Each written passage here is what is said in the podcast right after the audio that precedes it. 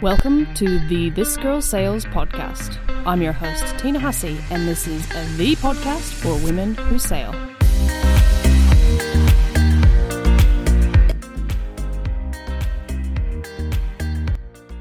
Sails. How intimate are you with yours? Maybe a funny question, but as the main component of your boat, are you familiar with all the sails you have on board? What you need to fix them should they get damaged at sea. As sailors, we know sails on our boat are pretty important, but when was the last time you really looked at your sails, took them down, felt them, and became intimate with them? Lucy Rees is a young female sailor who's been sailing her whole life.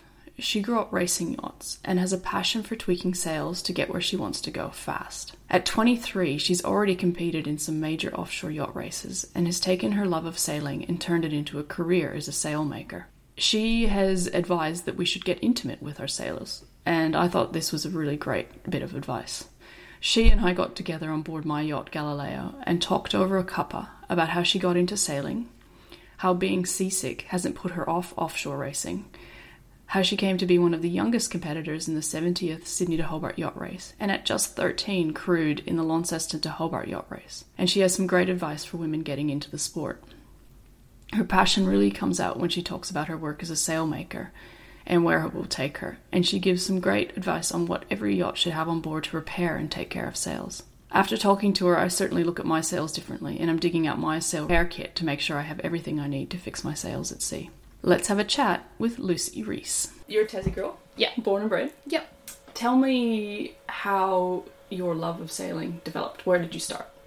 I think my I'm pretty sure the story is my first time on a boat was on my parents. They had a J-24. Nice. So, and I think I was 2 weeks old when I did my first race. Wow. Amazing. And, yeah, I think it snowed and it was in the middle of winter. In Hobart. It was not a great day out on the water. And so, yeah, my dad has always sailed and my older brother's always sailed, and it's just kind of been the thing, like, in my life that I kind of never really knew anything else. And your mum is a sailor as well? Not a sailor. Like, she's done a little bit, but she doesn't really do much herself. But she's always supported it, and just, she's always excited about it, and she keeps up with everything. And great. Yeah. But yeah, like, you know, it's just kind of always been what my family's done. Like, we never went camping. You know, during the holidays we went away on the boat. That's kind of how I grew up, so... So you've done cruising around Tassie, like, or just away for the weekends and that sort of thing? Yeah, just away from the weekends. My dad's very competitive, in a good way. So he was never... We never really cruised. We tried to, but it ended up just being me, my brother and my dad getting to the place as quickly as we could.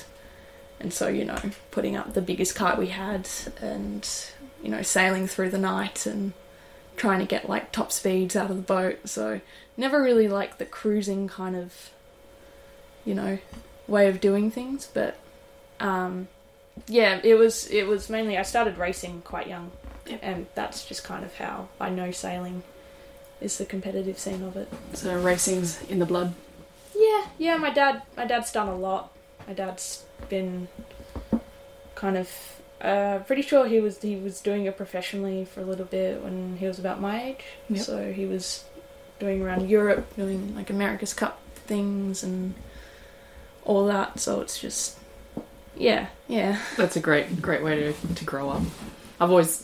I didn't grow up sailing, and I always wished that it was something that was just like having Spencer. You know, he's not going to know any different. It'll just be what he does. Yeah, like you, which is so fantastic, I think. Yeah, I find it so funny when, like, you know, you see little kids that are kind of grown up on boats and they just run around the foredeck like it's second nature, and then, you know, you've got adults who start sailing and they're just holding on to everything and yeah. I just find it really interesting. Yeah. No, that's so true. That's a good observation. Yeah. So, are you still learning? Do you find that sailing is something you're still learning every time you go out? Or...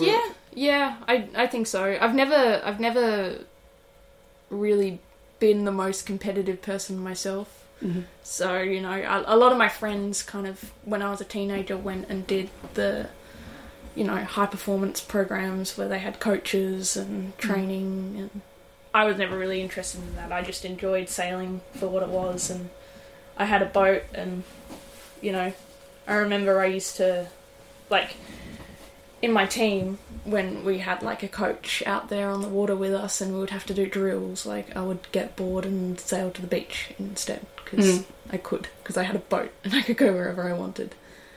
So that, yeah. I'm always learning now. I think now I'm a bit more competitive, so I'm playing a bit of catch-up. Yeah.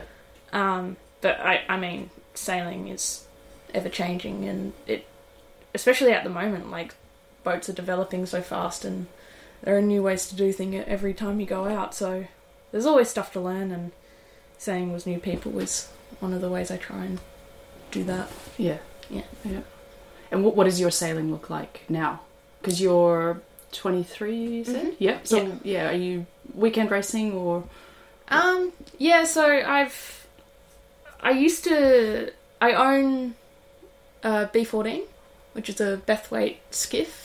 It's a two-person skiff with no trapeze, and I own one of those, and I did a lot of sailing on that. I went to Lake Garda in 2016 to do the World Championships in that, and then the World Championships in 2017 in Australia. So I've tried to kind of get back on the horse through that boat, but I've taken a bit of a break from that, and I'm concentrating on keelboat sailing, especially offshore sailing, which is where my heart lies, is offshore keelboat racing. Fantastic. I think it's the best. Yeah. I think it's the greatest sport in the world. Yes. Fantastic. Mm. Wow, that's inspiring. Yeah. So I read that you were, at the age of 18, you were one of the youngest sailors in the 70th anniversary Sydney to Hobart Yacht Race. Yeah, so, I did the Sydney on a boat named Whistler in 2014? 14, that's when it was. Yeah, so I just turned 18, and it's a Category 1 race, and it has a age limit that you have to be 18 or older. So it was really, I've always wanted to do that race. My dad's done it maybe 16 times or something, and so it was always something I knew I was gonna do, but I just needed to wait until I was old enough. So that was a good year. It was a lot of preparation. It was my first Category 1 race, so it was a bit of a difference, and yeah, it was awesome. Like, how did you get into it? How did you first get into knowing that you're gonna do a Sydney to Hobart and then getting on a boat? So this boat, my dad was the skipper of it. He wasn't the owner, but he just skippered this boat for the owner who didn't sail the boat. And yeah, I'd been sailing with that boat for quite a few years. Like, I kind of was always too young to do the big races. I did a Launceston to Hobart on that boat when I was 12 or 13. I think I was 12. Which was pretty young, but yeah. So I've been sailing. That was the first keelboat I really sailed on, and I still sail on it today. It's got a different owner, and my dad no longer sails on it. It's got a new crew, but I've kind of stuck with it all this time. Wow, great. Yeah. What is it about the offshore racing that is a draw for you? I think sailing is a really fascinating way of seeing how people work together. I think, you know, and it's, I do a lot of inshore racing, so kind of round the boys sailing, which is awesome, because you can get, you know, the 10 best sailors, put them on a boat, send them out on a course for a race, and race them for 45 minutes, and you can make everything perfect and every maneuver perfect, and then that's the end of the race, and then you go on to the next race. But and you can have a crew dynamic that is switched on and clicking and working for those 45 minutes. But I'm interested and just fascinated by seeing, like, can you get a group of people to have that same chemistry after 3 or 4 days of living in each other's space, and things going wrong, and people being sick and cold, and you know, you're miles away from land, and it's just, you know, having that teamwork after you know, having that teamwork while going through a complicated ordeal, which is offshore yacht racing. Yeah, I like that part of it. Yeah. And I think if you can get the right team, then you can still pull off that right manoeuvre after 4 days of being tired and sick of each other. Yes, in a small space. Yeah. Yeah, there's definitely a lure for the Sydney to Hobart. I'd like to do one. Do you ever get scared when you're out there? Or how many have you done now? I've done one. Yep. I'm doing another one this year, so yay. I'm already locked into that. I mean, maybe being from Tassie, like, you kind of, you know, you're kind of a bit more relaxed about it, because they say that the two toughest bits of the thing are Tasman Island and Bass Strait. Yes. And they're my home waters. Yes. So, yeah. I mean, I've been around Tasman more times than I care to remember, and I think I've seen some of the worst of it, and, like, it's been alright. And, like, you don't want to be naive or anything about complacent, it. Complacent, yeah. Yeah, complacent at all, but, you know, it is, you know, the boat that I sail, I trust. Like, it's a good boat, and I wouldn't go into Bass Strait and Tasman Island in a boat that I didn't trust and a crew that I didn't trust. Yes. Because I have seen the worst of those two places. But yeah, it's I don't think I get nervous when I'm on a good boat with a good team. Yeah. And what would your role be on?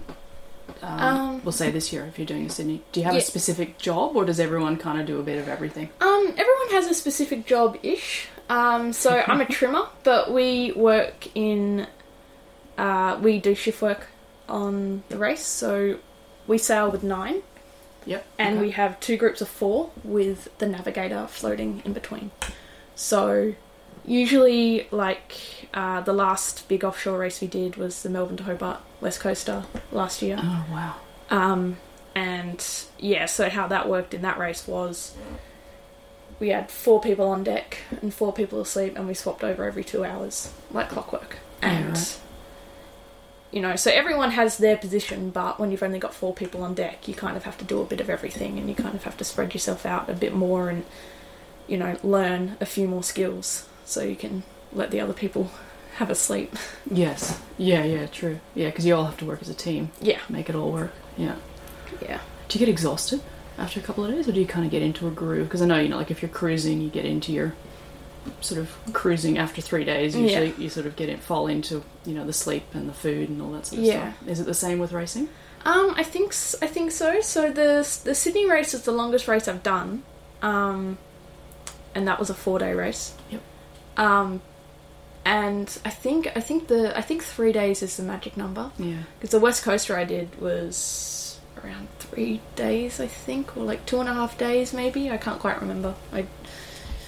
Your concept of time just goes out the window. You just have no many days. You have no idea how many days. But I felt pretty good after those 3 days. But when you're only sleeping 2 hours at a time, and sometimes you go off watch and you're woken up 3 or 4 times to get on deck, and you're not getting that good night's sleep. And I think when you start getting to 4 days of that type of shift work, that's when your body just starts to get tired. And I think that's what makes the Sydney Hobart so hard, is because it is a longer race, and I think it's that extra, you know, it's that extra 100 miles or something that's just longest. Painful. Like, do you have to train for that? Like, is there a mental training that you prepare? Like, do they teach you that when you're gonna say you're gonna do a Hobart race? Do they say, okay, you know, obviously you know have to learn how to do the boat and you're trimming and you know all of that, but is there preparation for the mental side of it? I think so. I think that's just communication within your team. Okay. But you know, there is other stuff. So there are, you know, you have to have specific safety training. Yes. That's required by the race that you have to complete.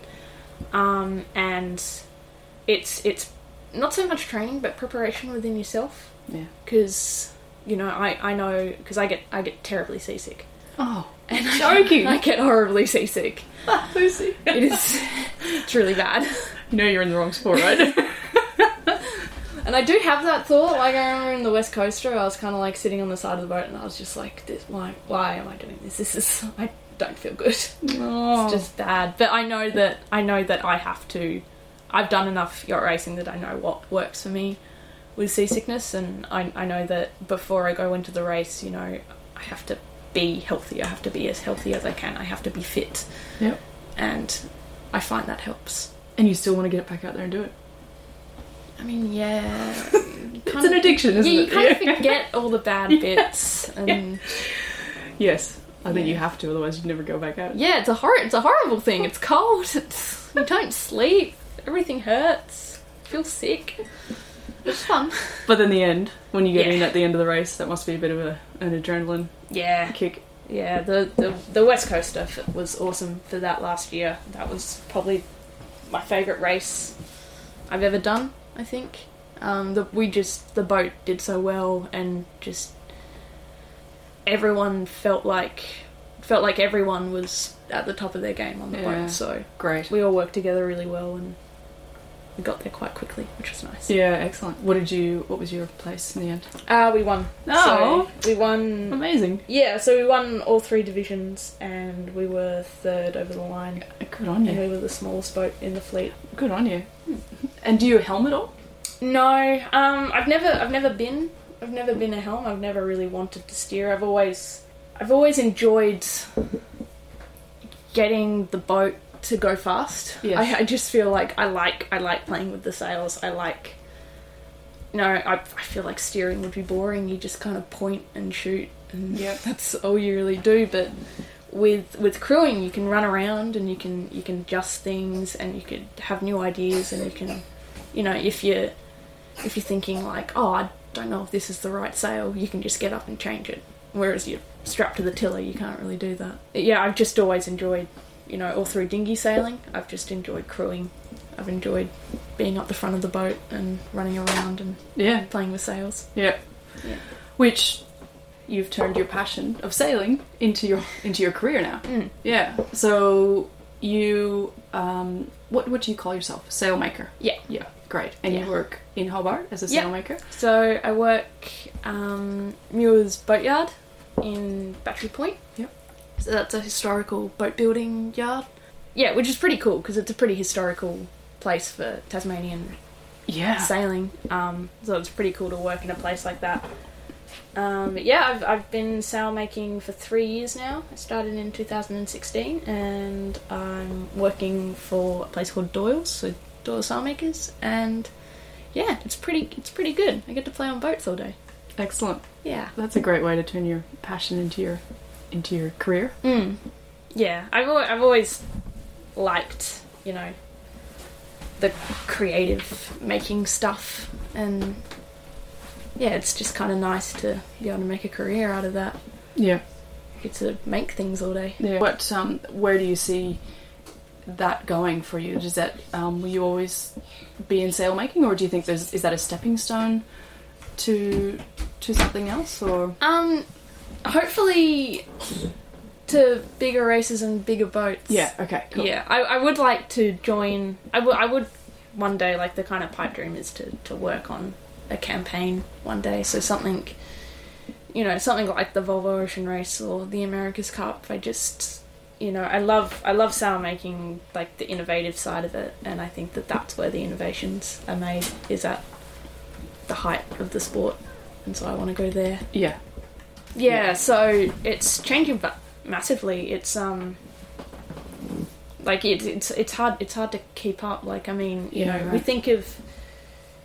think of carbon sails as, like, you know, at the same time they're a fairly new thing, but it feels like all I've ever known. Like, working so closely in the industry, just like things are happening so quickly, and, you know, new techniques. Like, not just new sailcloth technology, but new techniques of sail making and colour coming out just almost every couple months is something new. Yeah, and so it's hard to keep up with sometimes, but it's really exciting, and to know that there are a group of people who are kind of dedicated to making it better and better and better, and it's really exciting. And, like, you think back to all the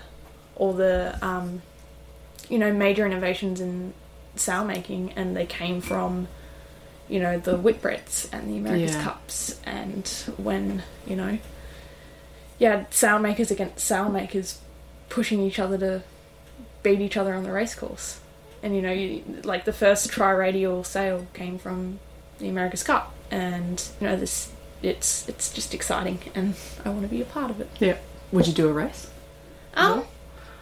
I don't think I would. I think I do love sailing, but I think I am just kind of obsessed with the behind the scenes of it. So, you know, I kind of explain it as a metaphor of, like, I would never want to be a Formula One driver, but I would love to work in the pit crew. Yeah. Like, I just think that's exciting to me. And I think it is, sailing is such a, it's got so many elements to, you know, the sport. Like, there's so many people involved in getting a boat to the start line. Like, it's insane. It's ridiculous, really, how many people are involved. Like, you've got the owners and the skippers and the sailors and then the boat managers, and they're all the people that, you know, are in charge of the boat on the race day. But on the other side of that, you've got the boat builders and the sail makers and the riggers and the designers that really are on the same team, and they're as competitive as anyone else, and they are part of that team. And I want to be a part of that, because that really excites me. And yeah. So, if you were speaking to a young girl who wants to get into sailing, who sees what you do and sees your passion, what advice would you give to get into the sport? I think just kind of stick at it. A lot of people, you know, because I grew up, I went to an all-girls school, and there were a group of my friends that all sailed together, and just a lot of the girls, like that group of girls that I grew up sailing with, none of them sail anymore, because they all just kind of, I don't know why, but they just kind of all got away from them, and they just stopped, and I was the only one that kind of stuck at it. And I think if you do, it's like that's kind of the most important thing, because, you know, everyone knows sailing is an egotistical sport, and you just meet a lot of people with a lot of egos, and that can get a bit intimidating and a bit disheartening for someone who wants to carve out their place in the sport. But, you know, I think the people who have actually, you know, at the level, like, who have gotten to the Volvo have not gotten there from ego. Like, they've gotten there because they take their work seriously, and they work hard, and they genuinely care about what they're doing. And I think they see that in other people. Yes. And I think that they value that more than anything else. I think, you know, they see, you know, 9 out of 10 people every day who come in and say they talk themselves up a lot about how great a sailor they are, but are not actually putting in the hard work and care that is needed. Then they're always going to go to that last one person who actually does show up and actually does show how passionate they are and how much they really care about what they're doing. And I think that they're always going to choose that person, and I don't think that matters if it's a girl or boy. It's just whoever shows up. Yes, that's great to hear, because I think it still feels like a bit of a boys' club, but I think also that there's definitely opportunity for women in sailing across, you know, whether they're driving the boat or, as you say, involved in that team aspect and behind the scenes like you're doing. I mean, I think we're seeing more and more women involved and encouraged to get involved, which is great. And yeah, and that's kind of like goes back to how I feel about what excites me about keelboat racing, because, you know, ego doesn't last 4 days on the water. Yes, that's so true. And, you know, there might be someone, you know, if you've got a girl and a boy on a team, and the boy makes up a thing that he doesn't want to sail with a girl, that'll last for the 45-minute race, but that's not going to last for 4 days. You know, after 4 days, it doesn't matter where you're from, like, who you are, what you look like. It's, you know, are you going to pull that sail in or not? Like, are you going to relieve them from the helm, or are you going to make them a cup of coffee, like at sea? Like, it's that kind of stuff. And I think when it gets to that point, it just doesn't matter about anything. It's just kind of who you are. Doesn't matter how old you are, where you come from. Yeah. If you're a girl, boy, if you're anything, it's just doesn't matter. Yeah. And it's a great platform for that, isn't it? When you're out, as you said, after a few days, yeah, it's great to be part of a team where you can just be who you are, part of that team. Yeah. Yeah, get the work done. Get the boat to the finish line. That's it. Yeah. And, like, you know, hard work gets the boat to the finish line. Yes. Anyone's capable of working hard if they choose to. Yeah. So. Yeah. Yeah, that's excellent. I can see that you're passionate about sailing. I love that. I love talking to women that are just... You have this twinkle in your eyes when you talk about sailing. It's yeah. I mean, I could wax lyrical about sail making a lot. Like, yeah. I just love sail making, and I love the innovation of it, and I just like it. Yeah, yeah. No, that's good. That's good. Good to hear. It's very inspiring to hear that not only women can get involved, whether they're just as a passion, just as something you know that they do on the weekends, but those career paths. I think it's really great to show the younger women coming through the ranks that they can get into sailing at school like you did, and if you love it and you work at it, you can work your way through to a career, and that can take you to a lot of different places. I mean, and that's the other good thing about sail making, like, it's a job that is everywhere. Like, you know, it will literally take you around the world, because sails are pretty much the same everywhere you go, and it's great. Like, I've got friends who have just you know, and it's not just, you know, racing. Like, tall ships are a big one. So you go like a couple. Yeah. You can go on like a 6 month long voyage on a tall ship as a sailmaker, and like you can see the world that way. And it's a different type of sailing with different type of sailors, but it's all the same, really. Yeah, it's just another avenue for it. Yeah, that's interesting. Of course, tall ships. I'm just you get so focused on, you know, cruising in the keelboats that you forget about the square riggers. And... So I actually, there's another apprentice at work. Her name is Steph, and like her background. It's interesting because we're both working in the same building now doing the same apprenticeship, but our backgrounds in sailing couldn't be more different.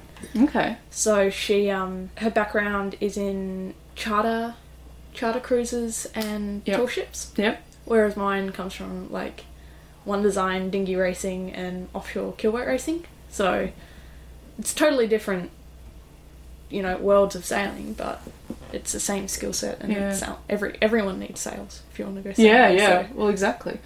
I was going to ask you a bit of a selfish question, because we're taking off cruising. Mm-hmm. Can you recommend any sort of basic gear that we should have on board if we were to need to fix anything? You know, what would a good sailmaker carry on a longer voyage? Oh, this is my favourite question. Is it excellent? It's like I feel like I'm just because like I do it, you know, like when I sail on different boats, like I just kind of like. I'll just bring my own sail repair kit. Oh, cool. You know, I think every boat should have a well stacked, because sails, you know, sails should never stop you from finishing a race, or they should never stop you from getting to where you want to go. Yeah. Like they are pretty much always fixable. You can always jimmy something together. You can always, you know, just make something hold. You can be innovative as you want with them. Like I had a friend, where she the headboard blew out of a mainsail of a boat she was sailing on, and she ended up they had to figure out a new way to attach the halyard because it was during a race, and she ended up getting bits of webbing, and like she got like 3 bits of webbing and then bolted the webbing to the top of the sail. Okay. And so she just like drilled through it, and then she tore some bolts out of like the nav station, and just literally just nut and bolted these webbings onto the sail, and that's what held. Yeah. And she was like, "Oh, that's a really bad sail repair." And I'm like, "No, that's the perfect sail repair, because you use what was on board and you fix the sail. Like, it doesn't matter if it's messy or if you can just get it to where you need it to be, and then give it to the sailmaker when you're done. Yeah. Like, can you reverse that, please? Yeah. Yeah, like a sailmaker's repair kit is super important on any boat, and I think the most important stuff that you need would be scissors, methylated spirits, because when you're sticking stuff to sails, it won't stick unless it's clean and dry. Good point. And so, you know, sails are covering salt and grime and rain and wetness, and we always clean the sail with metho before we stick anything on it. Okay. Sticky back, so that's just your general sail repair tape. Yep. Spinnaker repair tape. Hand sewing kit. So, I'm not sure how many people know this, but like hand sewing, like hand stitching sails is still very, very much used in making a new sail. So you still do that? Yeah, right. So, okay. Like, I finished a new mainsail the other day, and this is brand new carbon fibre racing mainsail, and I probably spent 5 hours hand stitching it. Yeah, wow. And, like, doing all the finishings of it. It's the strongest... If you do it correctly, it's the strongest type of stitch you'll ever put on a sail. And it will save your life more than anything. Like, you can sew on slides, you can sew clew rings back onto sails, you can sew head webbings back on, you can just put it back together. Like, a lot of like offshore people like don't have sewing machines, they just have glue and a hand sewing kit. Yeah, always take a hand sewing kit and always take lots of needles, because you will drop them and lose them forever on a boat. And break them, yeah. I'd also take lots of spare parts and hardware. Yeah. So anything like it, and it's interesting, like, because some people don't know their sails very well. Like, some people come into work and they're like, "Oh, this has gone wrong," and you're like, "Oh yeah, because it's this," and they've never seen that part of their sail before. And I know sails are big, but I think it is worth it to pull a sail out full size and actually get to know, like, become like intimately aware of what builds your sail. Because then you know what to bring to fix it. Yeah, that's so fantastic advice. Yeah. And sometimes, like, you bring a lot of stuff and then, like, your batten pocket falls out and you're like, "Oh, I've got nothing to fix that," because I never knew how my batten pocket worked. Yeah.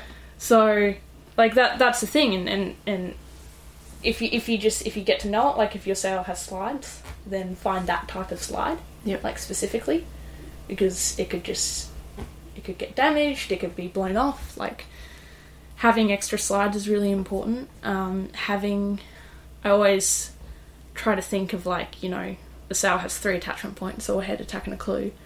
If one of those fails, what's like an alternative? What's an alternative tack I can use for my sail? What's an alternative clew? What's an alternative head? That was a good example before. They lost their headboard, but they bolted a bit like a webbing strop onto it, so they still had an attachment point for their halyard. So yeah, just kind of get to know your sail and kind of stock, you know, for that sail in particular. You know, battens. People always forget about battens. Yeah, that's true too. Yeah. And you know, the battens actually kind of protect your sail, because if you don't have battens, your leeches are just going to flog.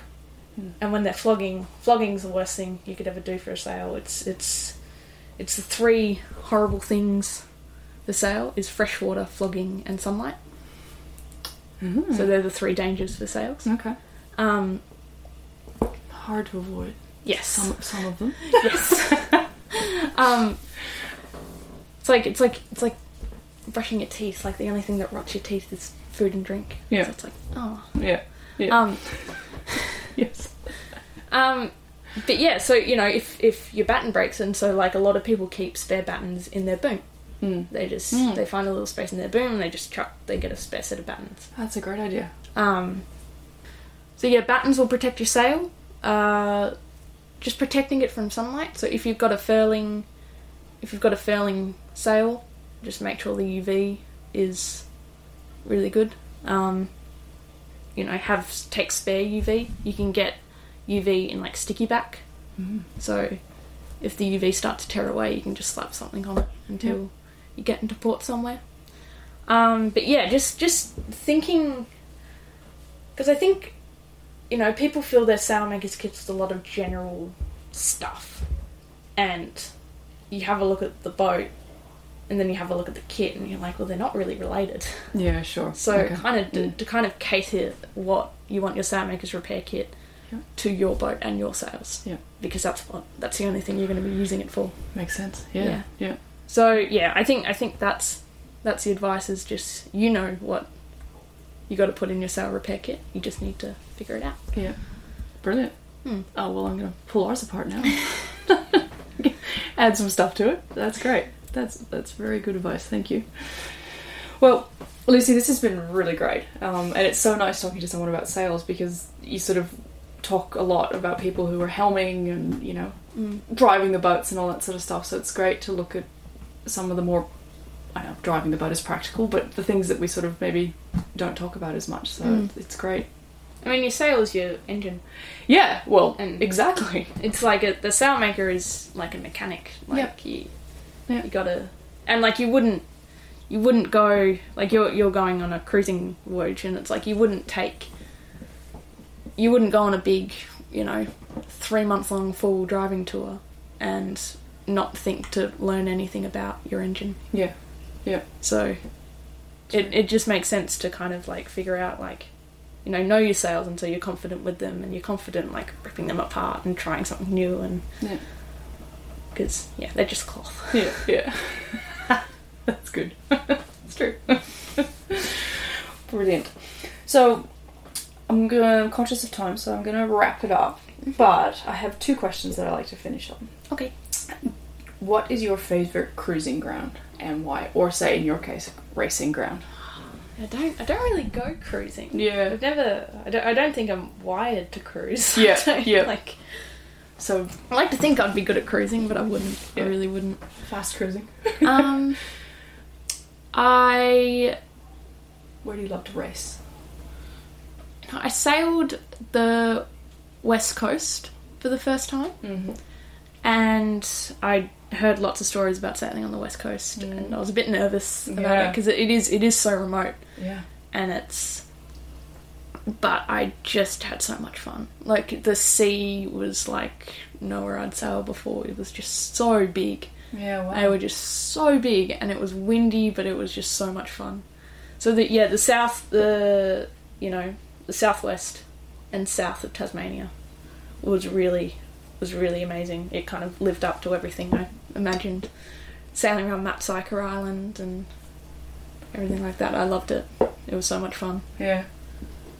Yeah, it's that whole Port Davey southwest area is somewhere that we'd really like to get to. I don't know if we'll get it before we go, but it's so untouched, so wild. Yeah, in my mind, I haven't been there yet, but yeah. Well, yeah, it was, and like I've lived in Tassie my whole life, but I'd never seen, like, you know, coastline like that before. It was amazing, and it was just, there were no lights, and it was just, you're in the middle of nowhere. And, like, if something happens, like, you're in trouble, but it's too fun to not go. Yeah. Excellent. Yeah. And my final question. Is there another inspiring female sailor that you know that I could talk to, or that I should talk to, whose story would be worth sharing with other women who sail? I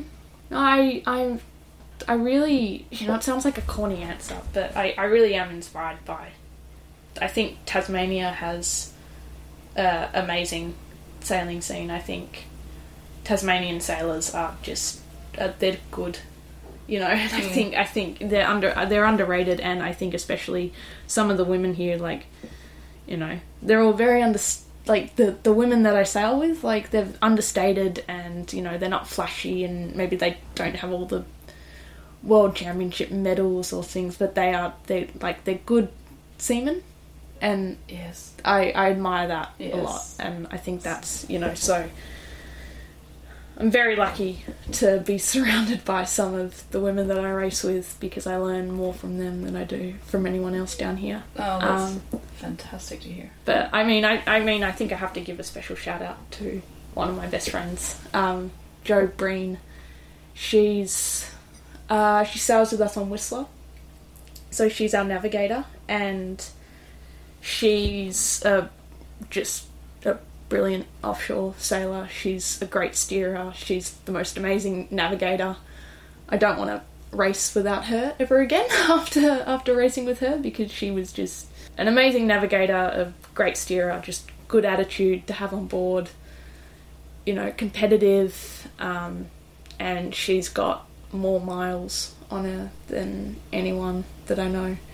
And she's young, and she's, just come back from, you know, working with the Magenta Project with Sharon Ferris and the Melbourne to Osaka race, on which she did on her own boat.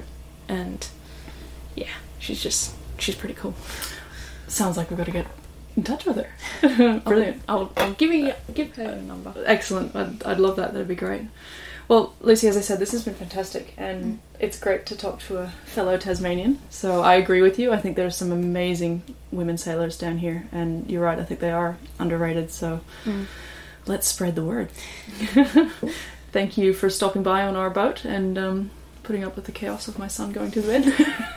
Thank you for having me. Yeah, it's been great to talk. Thank you for letting me spiel about sailmaking. No, I love it. It's great. It's my favourite thing. Yeah, and I can tell. I can hear the passion. So it's fantastic. So thank you again. Thanks. If you enjoyed this podcast, then please be sure to leave me a comment either on my website or on your podcast app. Stay tuned, as I have plenty more conversations to come where I talk to women from around the globe about their love, fear and passion for sailing and what they have learned along the way, not just about sailing, but about themselves. If there is a woman you know who sails, who you think I should talk to, or whose story you would like to hear, please let me know by getting in touch via email, Facebook or Instagram. All the details can be found on my website. For more conversations, information and inspiration for women who sail, head to thisgirlsails.com. To follow my journey, as I travel with my family on board our yacht Galileo, as I learn about sailing, the fun, the pitfalls, the fear, and the beautiful places we visit while living on a boat full-time, find me on Instagram and Facebook at This Girl Sails. Thank you, everyone. I'm so grateful you have found This Girl Sails. Until next time.